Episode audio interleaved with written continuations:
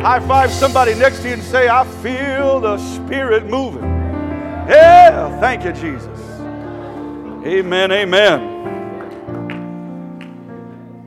Before we dismiss, you can be seated before we dismiss our uh, classes, children, teens, and all. Uh, I just want to mention we did have a couple of leaks, but fear not, we have a warranty. Hallelujah. They was here today working. They'll be here tomorrow. Should have it all finished. Uh, and it was only about five or six tiles, where last time was 119. So, you know, praise the Lord.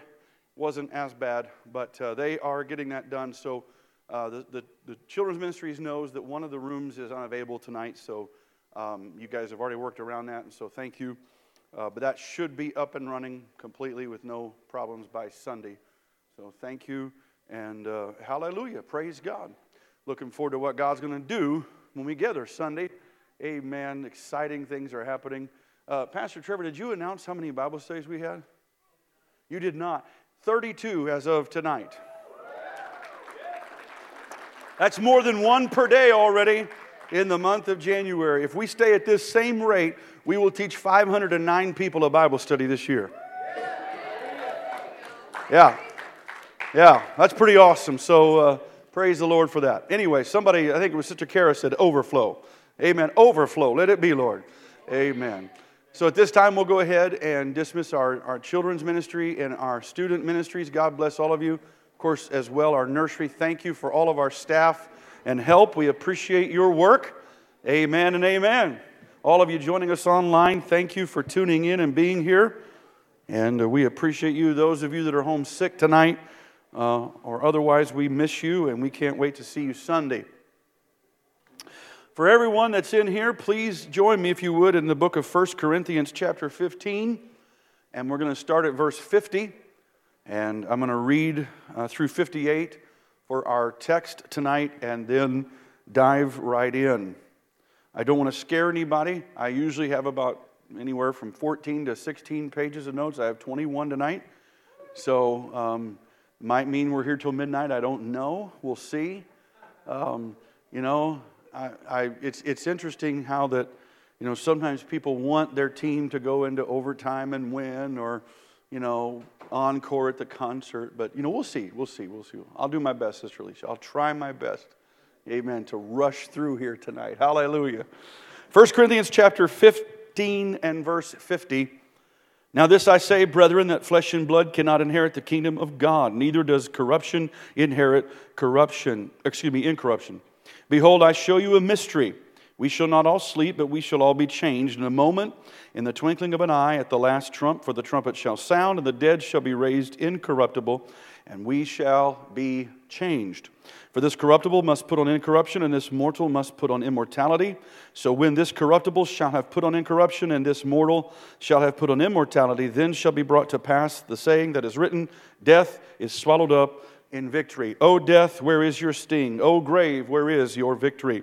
The sting of death is sin, and the strength of sin is the law. But thanks be to God, which gives us the victory through our Lord Jesus Christ.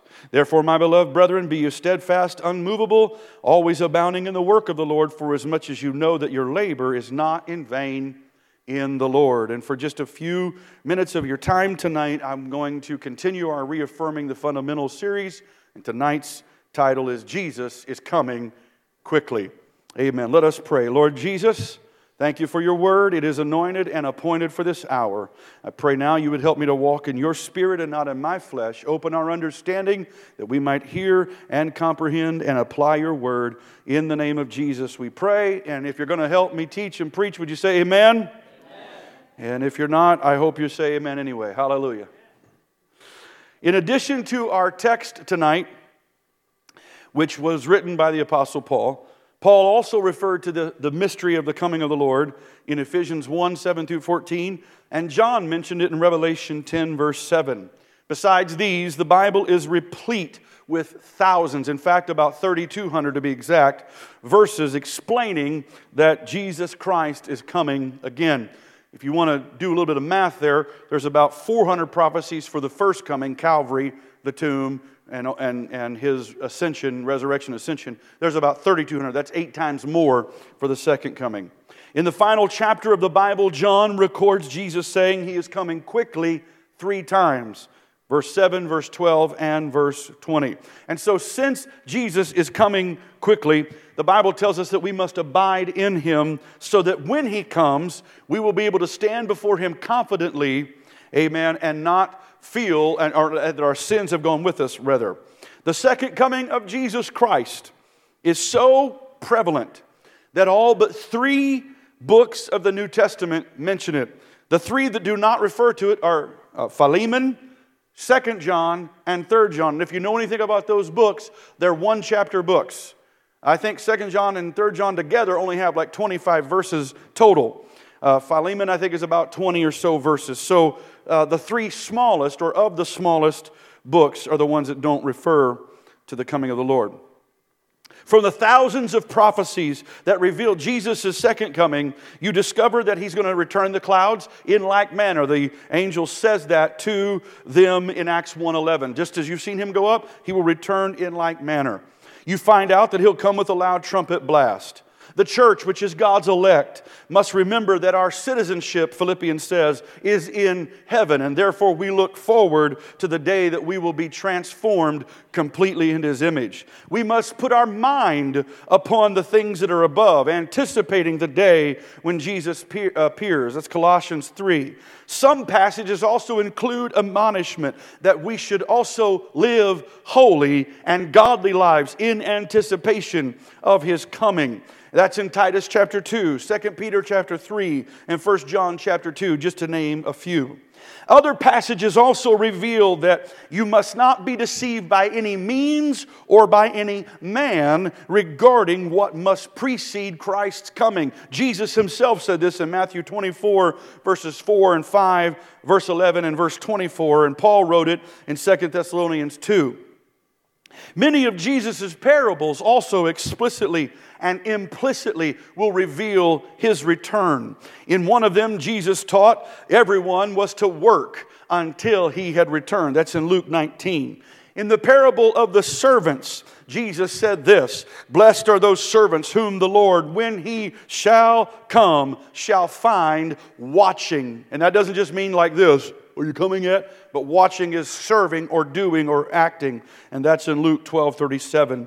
So watching amen, and serving precede what we are to do while we wait for Jesus to return and rapture the redeemed. So, with all of that, our, we want to look at some scriptures tonight that explain uh, what will happen when Jesus comes. Okay? The first thing, and I've already read it uh, as our text, but will be changed. In 1 Corinthians 15, and specifically 51 and 52, we find that we'll be changed in the moment, in the twinkling of an eye at the last trump. Now, I used to believe years ago growing up that you would blink and open your eyes and you're in heaven. Uh, but that's not what it says. It doesn't mean that you'll, you'll, you won't be here in, in a split second. It means you'll be changed in that nanosecond of a blink uh, of the eye. And so the changing is the glorification process. Now, how many of you remember that from the new birth lesson a couple of weeks ago? Justification, sanctification, glorification. This process of being changed that is written about here in Corinthians is that glorified element where we're now freed from the presence of sin forevermore. It is the final down payment of salvation when Jesus comes and glorifies his church. The next thing we want to understand about this mystery, you might call it, and when I say mystery, again, understand it doesn't mean it's ominous and we can't understand it. Mystery means it has been explained, and like Paul said, Behold, I show you or explain to you a mystery. Um, the other verse I mentioned was Ephesians chapter 1, 7 through 14. Allow me to read that for you. Ephesians 1, 7 through 14. In whom we have redemption through his blood, the forgiveness of sins according to the riches of his grace, wherein he hath abounded toward us in all wisdom and prudence, having made known unto us the mystery of his will, according to his good pleasure, which he hath purposed in himself, that in the dispensation of the fullness of times he might gather together in one all things in Christ. That verse 10 there is what he's talking about or what I'm talking about, gathered together, that's the coming of the Lord. He's gathering together in one all things in Christ, both which are in heaven and which are on earth, even in Him, in whom also have we obtained an inheritance, being predestinated according to the purpose of Him who works all things after the counsel of his will, that we should be to the praise of his glory, who first trusted in Christ, whom you also trusted. After that, you heard the word of the truth, the gospel of your salvation, and whom also, after that you believed, you were sealed with the Holy Spirit of promise, which is the earnest of our inheritance until the redemption of the purchased possession unto the praise of his glory. So, what these verses are saying is when he comes, he's gathering together in one It'll be that final down payment, as I've already mentioned, the uh, earnest of our inheritance, that redemption of the purchased possession. We have already been saved. We're the elect. We are sealed with the Holy Spirit of promise. So you see in these verses, you have uh, the element of the one God, of course, because He's the one coming. You have the element of uh, salvation and, and the new birth. You have the element of the second coming very specifically here. Amen. He will gather together in one all things in Christ.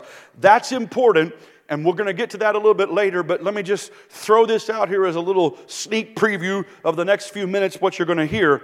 But gathering together in one coincides with the, with the wealth of Scripture that indicates that there's one church.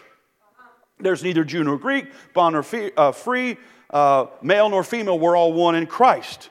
And so, the, the, from the first person that spoke in tongues in the upper room to the last person that will speak in tongues and be baptized and all of that, that is the church. That's the elect. Doesn't matter what ethnicity, doesn't matter what century, doesn't matter on what continent they lived. Every person that has experienced that new birth experience and has lived holy and, and hears that trumpet and meets Jesus, that's a part of the church, including those who are dead in Christ. And so when he's gathering together in one, that's what he is discussing and, and pointing to. Another element of the coming of the Lord is the word finished, and, and specifically related to the mystery, the element of, of that word mystery. Revelation 10 7 says, But in the days of the voice of the seventh angel, what does the seventh angel do? He sounds the seventh trumpet. It's the final trumpet. It's the last trump that we read about. It's the trump of God that Paul writes about in, in 1 Thessalonians. So, in the voice, in the days of this voice of the seventh angel, when he shall begin to sound, the mystery of God should be finished as he hath declared to his servants, the prophets. So, just as Jesus fit every prophecy of the New Testament that, that you know, he was to come, born in Bethlehem of the tribe of Judah, uh, born of a virgin, all of those variables, every one. He wasn't just 99% or even 99.9. He fulfilled all of them. That's why he could say to them, I have fulfilled the law and the prophets, uh, and, and including the, the wealth of all of those scriptures. Equally, he will fulfill his word when he comes again, and it will be finished. Those 3,200 approximately prophecies that are pointing to his second coming will also be fulfilled. Why do I know this? Because God can't lie. Titus 1 2. He can't lie. John 10 35. Scripture cannot be broken. So just as he fulfilled then, he will fulfill again. And just as he said, it is finished on Calvary, there will be an element, even though he may not say that, the finished element will, of course, be at his second coming. Furthermore, Proverbs 30, verse 5 says, Every word of God proves true. Hallelujah. Now, another thing we have to understand about the coming of the Lord is it's a one time event, just as Calvary was a one time event. Hebrews 9:28. I'm going to read this from the English Standard Version. It says, "So Christ, having been offered once to bear the sins of many, that's Calvary, will appear a second time, not to deal with sin, but to save those who are eagerly waiting for him. That's the second coming. His first coming, he dealt with sin. He became the supreme sacrifice for sin. The Bible says he was the one sacrifice for sins forever. You can't improve on Calvary. It's, it always will be, it always has been perfect. We don't need to improve upon it. It's perfect as is. Neither do we have to sacrifice him repeatedly. And Hebrews brings this out. Just like the priest had to go in repeatedly with the sacrifice, we don't have to do that with Jesus. And although we celebrate communion, and although we preach about the cross, not just on Easter, but on other times, it doesn't mean we crucify him again. It doesn't mean he rises again. That was a one and done moment. Here's what's interesting the element where it says once, and Jude even says, earnestly contend for the faith once for all in, in the actual uh, Greek there, once for all delivered to the saints. That once for all element, both in Jude and in Hebrews, means this once for all time, once for all sin, and once for all people. In other words, the people that in the last few weeks have either received the Holy Spirit and or been baptized here at the Church of Omaha, the blood still works for them. Amen. And if tonight somebody walks into the church and says, I want to be uh, filled with the Holy Spirit, and they repent, and God fills them with the Holy Spirit, and they are baptized in His name, they too, the blood will still work. It's a once for all. If a prisoner on death row in some jail somewhere tonight repents and, and a chaplain baptizes him in Jesus' name and he feels the Holy Ghost, it doesn't matter what his crime was, the blood still works once for all time, once for all people, once for all sin. Well, equally, he will come one more time, not to deal with sin this time but rather to bring salvation to those who eagerly await him. He came as the Lamb of God to be slain. This time he's coming as the Lion of the tribe of Judah. So beware of any doctrines of men or devils that creates two different comings of Jesus Christ, even if one is secret or in the air or private.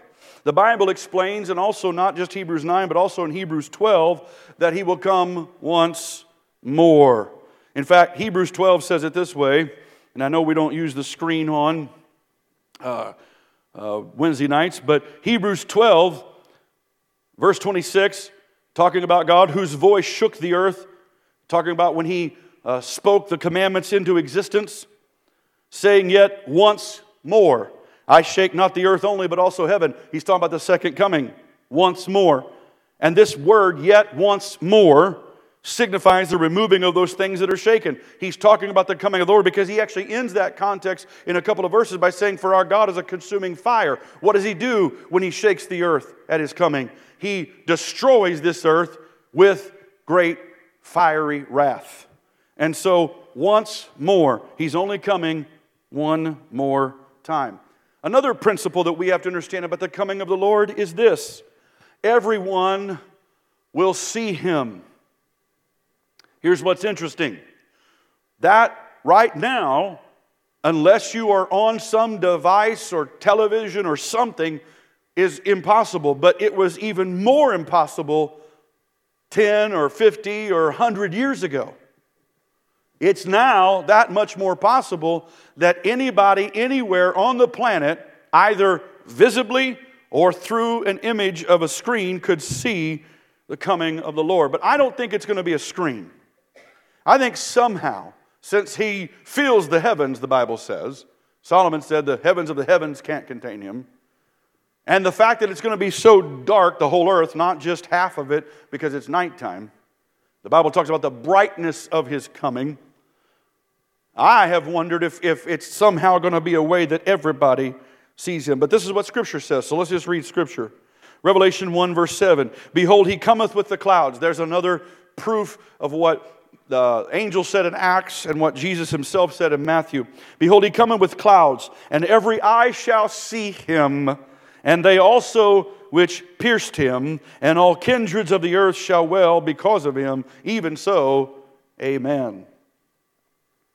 Those born again who are enduring to the end will be lifting up their heads, looking up as their redemption draws near. But at the same time, those who have taken the mark of the beast and rejected Christ will be crying out for the rocks to fall upon them, afraid of the coming fiery judgment of Jesus Christ. And that's in Luke 23 30 as well as Revelation 6 16. Everyone will see the king, but not everyone will enter eternity with the king. He's also coming as a thief in the night. This does not mean that the church will be surprised because, besides Jesus, who says it, Peter, Paul, and John all write about it using the analogy of the thief in the night, 2 Peter 3, Revelation 16. But when Paul writes about it in 1 Thessalonians 5, he said, But you are not of the night, you're the light. It's not going to take you by surprise. And so, thief in the night doesn't mean we're, we're going to be unaware of its coming. He's coming as a thief for the wicked. They'll be surprised. They'll be taken by surprise. But the church, the Bible calls us a city set on a hill. The Bible calls us the light of the world, the salt in the earth of the uh, earth and the light of the world. We will know he's coming and anticipate it and will not be surprised. Just moments before Jesus comes, and what I'm about to tell you, you can find in Isaiah 13, 10 through 16. Joel 2, 29 through 31, Matthew 24, 29 through 31, Acts 2, 19 through 20, and Revelation 6, 12 through 17, as well as a few other places, but those are just a handful I want to mention. But what I'm about to say is in each one of these verses.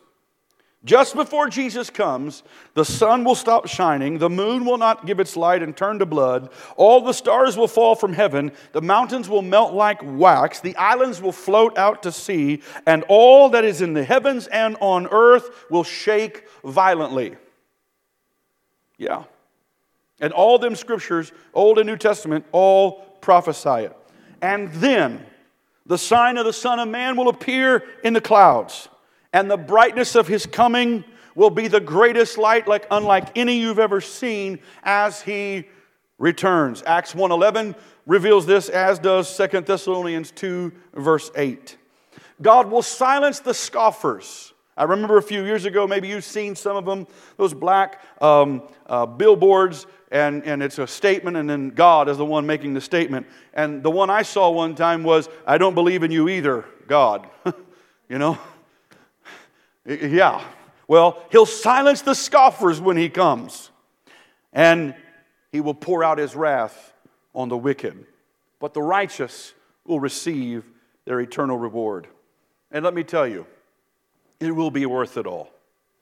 Every trial, every test, every ridicule, all the scoffing, all the suffering, all the pain, all the discomfort, anything and everything it will be worth it all when we see Jesus. The Bible says we will see him and be like him, for we shall see him as he is. 1 John 3 2. And what a day that will be when my Jesus I shall see. Mm. Amen. The blessed hope of the second coming will not disappoint. Hallelujah. I can't wait to see Jesus. Hallelujah. Why don't we just thank the Lord for a moment? Oh, come on, let's just thank Him for a moment. Hallelujah.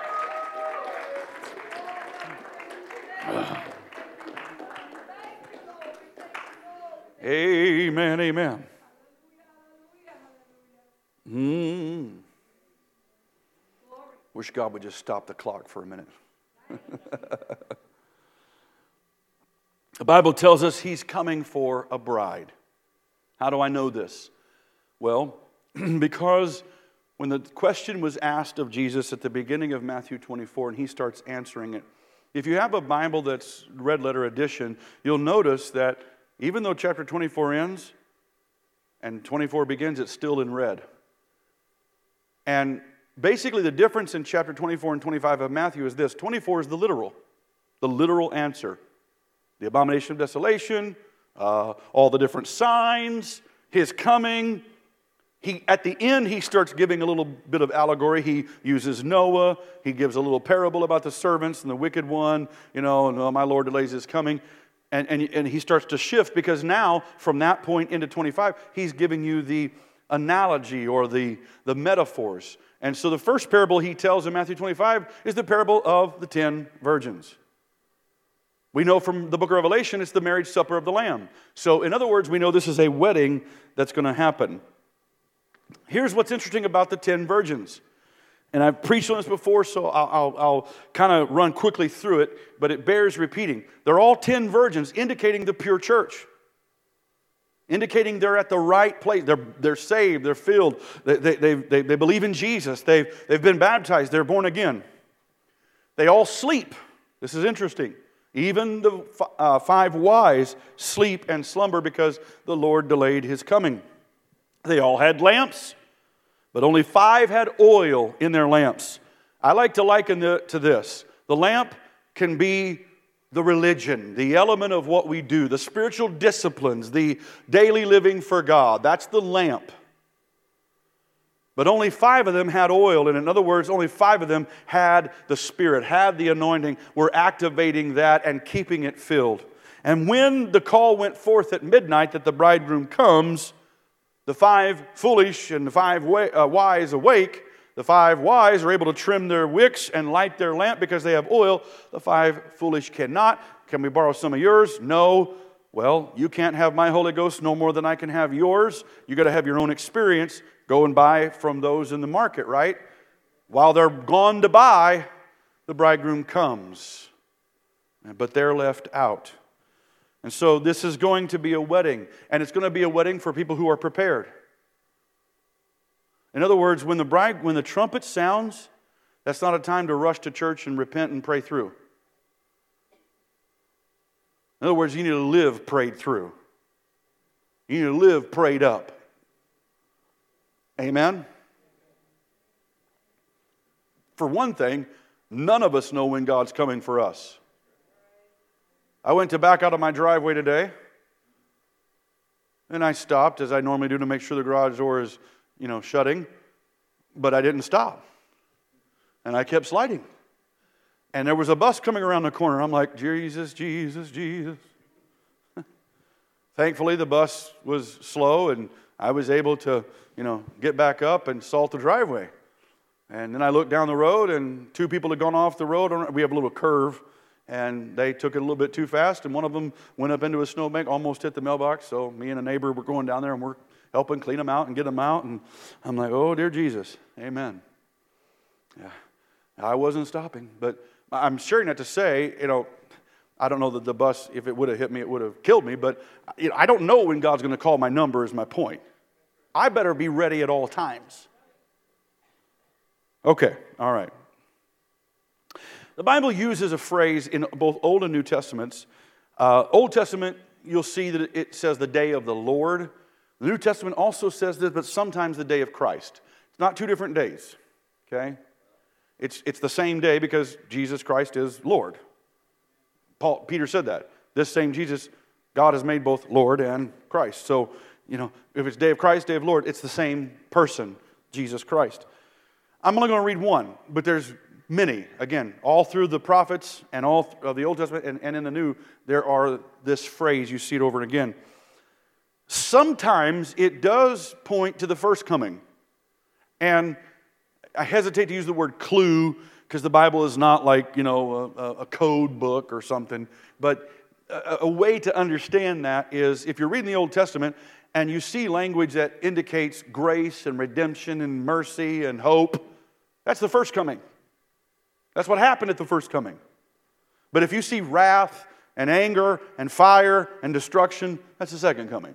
So it's kind of an easy way to, to do that. But anyway, Peter says this in 2 Peter 3 9 through 14. The Lord is not slack concerning his promise, as some men count slackness, but is long suffering to, to usward, not willing that any should perish, but that all should come to repentance. Thank the Lord. But the day of the Lord will come as a thief in the night, in which the heavens shall pass away with a great noise, and the elements shall melt with fervent heat. the earth also and the works that are therein shall be burned up.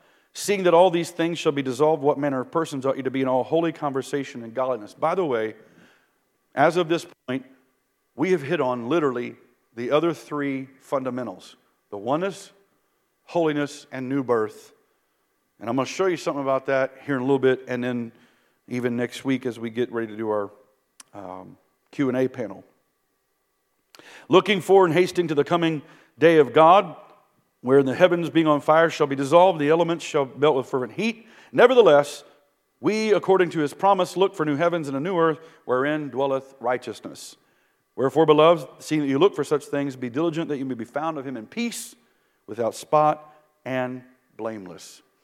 The first two chapters of the Bible, Genesis 1 and 2, and the last two, Revelation 21 and 22, are the only perfect chapters in the Bible. And the reason I say that is in chapters 1 and 2 of Genesis and 21 and 22 of Revelation, there is no devil, there's no sin, there's no pain, there's no grief, suffering, and all that goes with that. At the beginning of chapter 3, you see Satan slithering into the garden. And what does he do?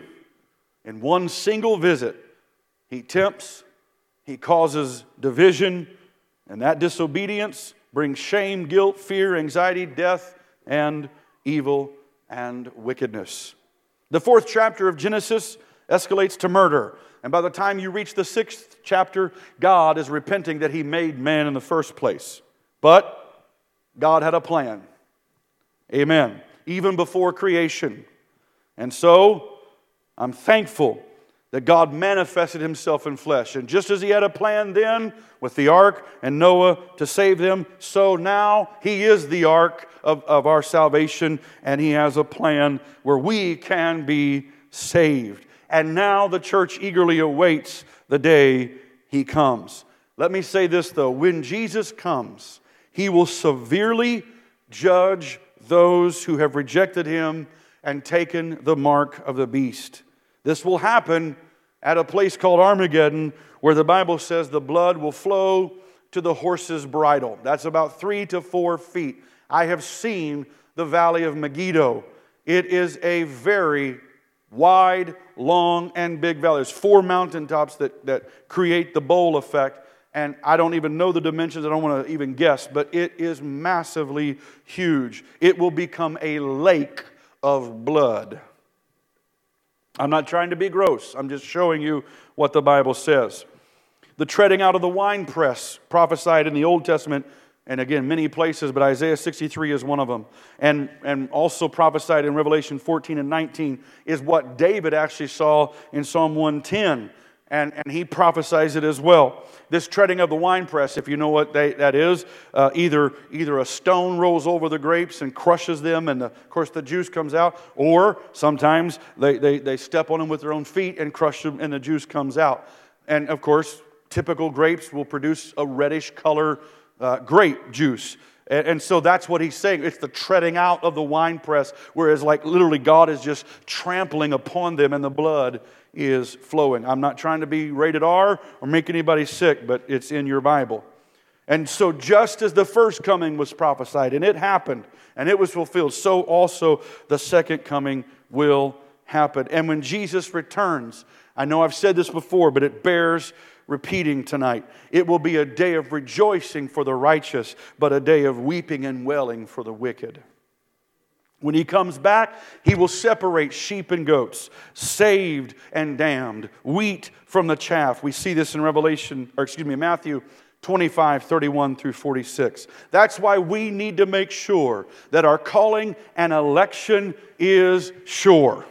That's why we need to be diligent so that we don't fall and so that we have an entrance into the everlasting kingdom of Jesus Christ. I mentioned Noah briefly a moment ago, but in that moment after they had got on the ark and the door was finally shut, God shut the door. Let me just say this when God shuts a door, nobody can open it. Equally, when God opens a door, no man can shut it. And so, once that door was shut, the Bible says that all the fountains of the deep erupted. If you've ever seen a geyser, if you've ever seen a spring uh, coming up from the earth, every one of them erupted and spewed water as high as they could shoot up. At the same time, there was a seventh layer of water.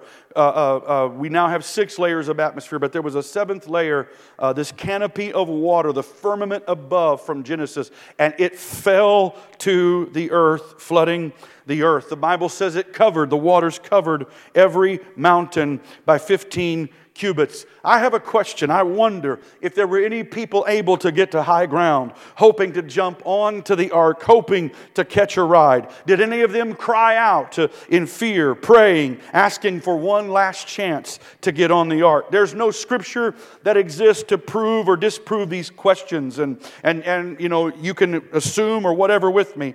But I believe some may have wished that they had heeded the call to get on the ark, and it will will be the same thing when the last trumpet sounds. I believe there are going to be those that hear it uh, and realize, oh, I should have done that. I remember a few years ago as a young man, I had a dream and I saw people running to the church. I'm going to pray through tonight. And that was when the Lord came. And it scared me and it, and it shook me. Amen. I want to be ready. And I pray to God, everybody that I've ever known will be ready. I pray my worst enemy will be ready. I don't want anybody to go to hell. I don't want anybody to suffer the wrath of God. Because as the uh, prophets asked, uh, who can stand? Stand at the indignation of the Lord? And the question is obvious no one. Hallelujah. Oh God. Tragically, some will wish for the mountains to fall on them and hide them from the wrath of God. It has been asked, why would a loving God send anyone to hell. But that is the wrong question.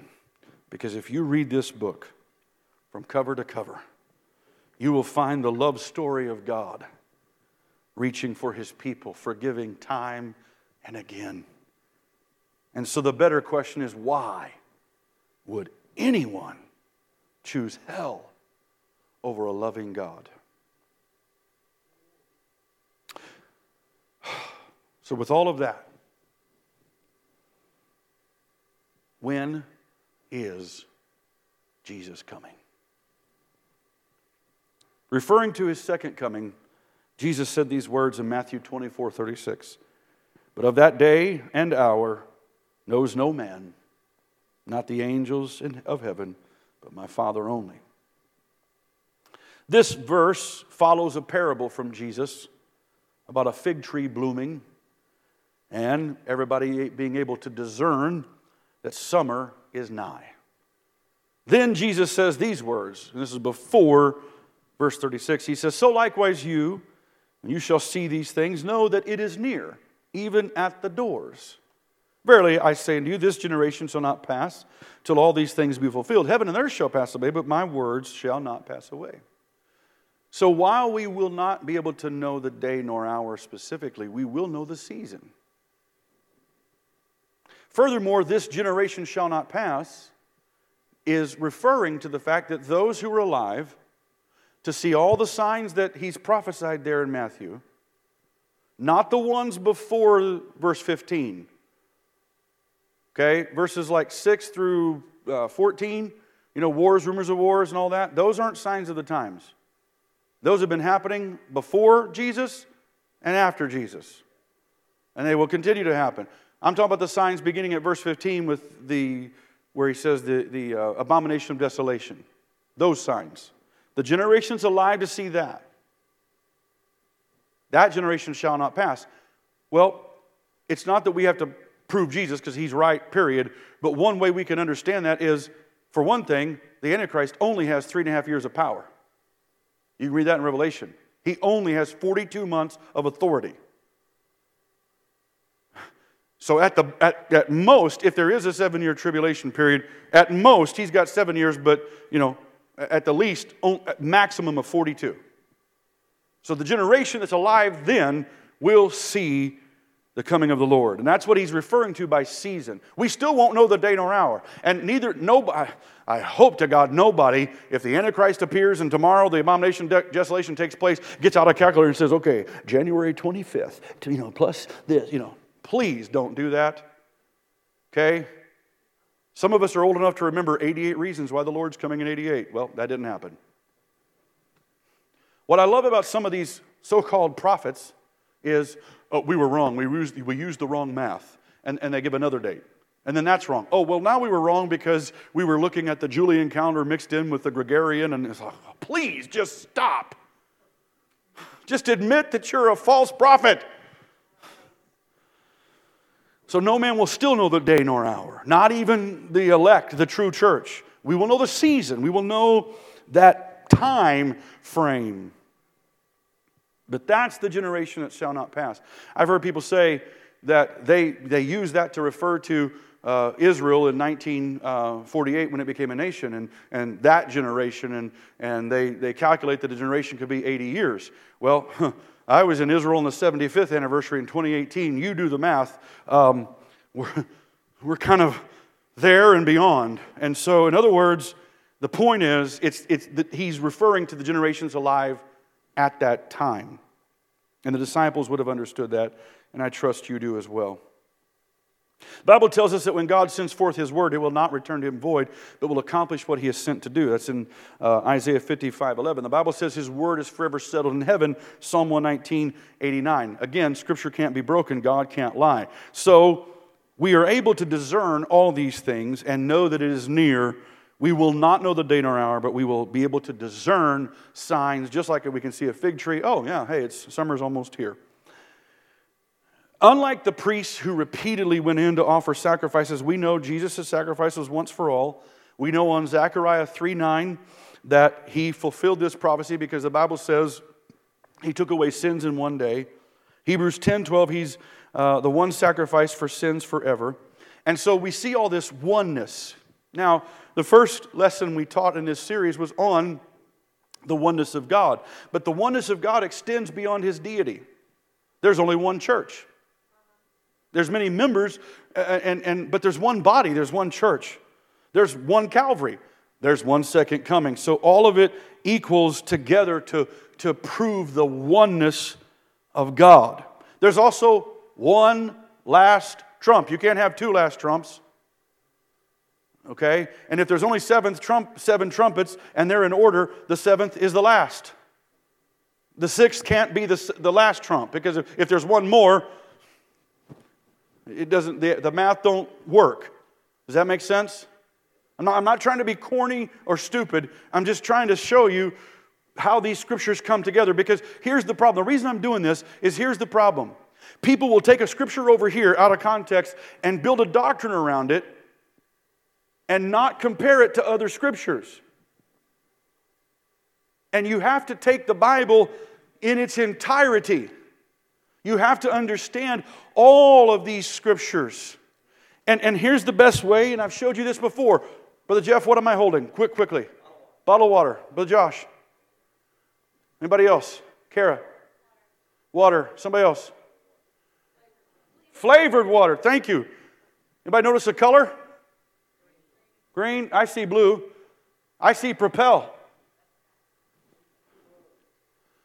As I turn it, each of us could see a different reality. It's not that propel over here and green over here and water over here and flavored water over here. It's all the same thing. You have to bring all of the writers together and say, oh, that's what they're showing us.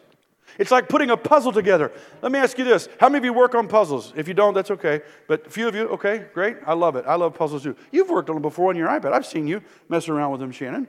Amen. And so, all right, so imagine this. Imagine we don't have a, a, a picture on a box. Let's say we don't have a picture on a box tonight, we, but we have a thousand piece puzzle and we have a table up here and we dump it out. Can we tell the picture by any one piece? Can we tell it by 10 pieces? Now, if we had 900 pieces, could we possibly begin to make some educated guesses. Okay. That's what you have to do. You have to realize, oh, Isaiah said something. Oh, that, that's over here. Joel said something. Ooh, that goes over here. Oh, Peter said something. That's a corner piece. Oh, Jesus said something. Look right there. And when you get it all together, oh, that's, oh my. So Isaiah and you remember the, the, I'm getting ready to put it back up in my study, but remember the rainbow thing that was in, it's going to be back up soon in my study. 63,779 cross references from Genesis through Revelation. So you have to look at everything. And that's why I'm doing what I'm doing. I'm not trying to be ignorant, foolish, or stupid, or, or you know, think that anybody's dumb whom I'm preaching to tonight, but to show you the seventh trump is the last trump. It's the voice of the archangel of God. All of those equal the same thing. So 1 Corinthians 15, 52, 1 Thessalonians 4, 16, and Revelation 11, 15 are all talking about the same thing the trumpet blast declaring his coming.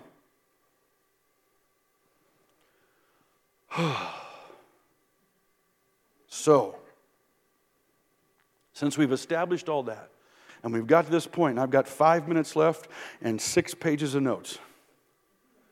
Did Jesus tell us when he would return? Yes. Matthew 24, 29 through 31. In his own words.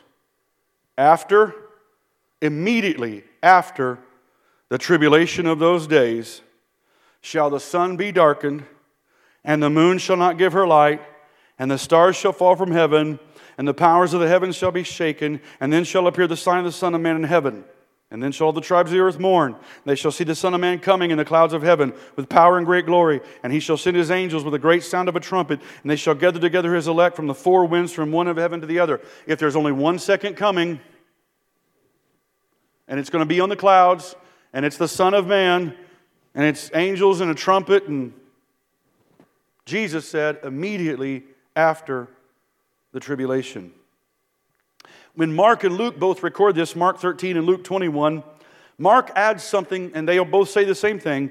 Mark adds something at, at verse 37. He says, And what I say unto you, I say unto all, watch. That proves it's not just for the Jews, but for everybody. Amen. Now, on the day of Pentecost, Peter quotes Joel. So we got Peter, we have Joel. I've just showed you that Matthew, Mark, and Luke all record. The Bible tells us that with the principle of out of the mouth of two or three witnesses, let every word be established. What does it mean when you have five? Just, just asking. The reason that I referenced earlier about the context and being, things being taken out of context is this. I don't have time, not just tonight, because it'd be a whole other lesson anyway. But I can show you historically in ancient writings that there is not a single mention of the phrase pre tribulation until 1830 when a man by the name of John Nelson Darby, who was an unteachable heretic, created a false doctrine called dispensationalism, who even our very own general superintendent says you cannot work it into and make it fit with the apostles' doctrine. He created this dispensationalism and he created a pre tribulation rapture theory. And for the first time in the history of the church, it was mentioned. And sadly, it has infiltrated Christianity across the board. Protestants and evangelicals, apostolics, all alike. But prior to that, it was never mentioned. And I have done my own research and read commentaries from the 1500s and the 1600s and the 1700s. It's not there until 1830.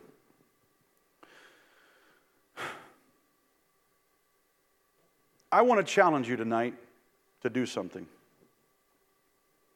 I want you to be like the Bereans. I don't I want a church of followers in the sense of we follow Jesus and you follow me as I follow Christ. But hear this if I ever stop following Christ, pray for me and follow somebody who is. Because I don't want you to follow me to hell if I don't repent. This is not a cult. Okay? But be like the Berean Jews. Search the scriptures daily. I have. And I'm not, I am asking you to believe me, but I'm also asking you to dig in. I've written three books about it, and I'm writing a fourth. I'll, make you a deal. I'll sell them to you for cost if it'll help you. Serious.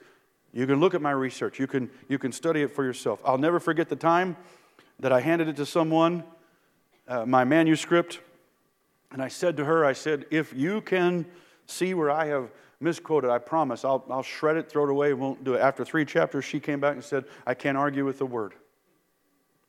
I'm not saying to boast of Myron, I'm saying to boast of the word of the Lord. Amen.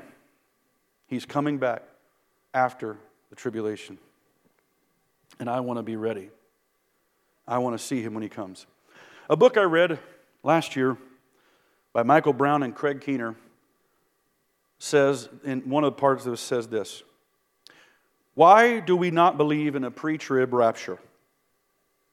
Most of us would not want to live in a building where all the screws and nails that held it together were loose.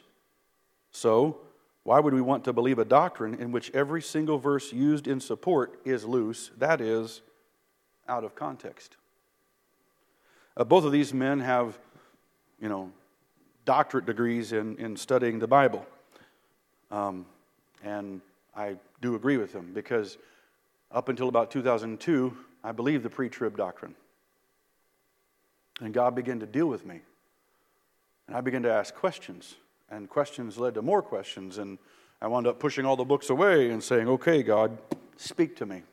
And He did. As the first coming of Jesus was prophesied and fulfilled, so also the second coming of Jesus is prophesied and will be fulfilled. he will return. And I will be ready to meet him, whether I'm the dead in Christ rising or still alive and remain. In fact, if I die, I want everybody to know this, and that way I don't have to write it in a will, so all of you will know. You can help my, my, my wife remember if, if I go before her. There was an elderly saint that was dying and on her, nearing her death. She requested an appointment with her pastor. After going through all the details and I want this set of songs sang, and I want this, you know, I want you to preach, you know, the message, blah, blah, blah, and read Psalm 23, whatever all that was. She got that all explained. And she said, Would you do me a favor, though, Pastor? She goes, A lot of people want their Bible buried with them. I don't. He said, Okay. She said, I want you to have it and use it or give it to a young man or woman that you're, you're equipping and, and pass it on to them. I want that Bible to live on. He, Okay, okay, sister. She said, But I do have one last request. He said, What's that? She says, When you uh, bury me, would you, as they fold my hands, would you have them put a fork in my hands? A, a, fork? And she said, Yes, please. In fact, I have one. And he, she handed it to him. This one right here. He, he said, Okay, why? She says, Well, see, growing up, we were poor. And uh, we didn't have very many dishes. And so when supper was done, Mama would say, Keep your fork, because dessert's coming. And that was the best thing. She said, I want my fork because the best is coming. Well,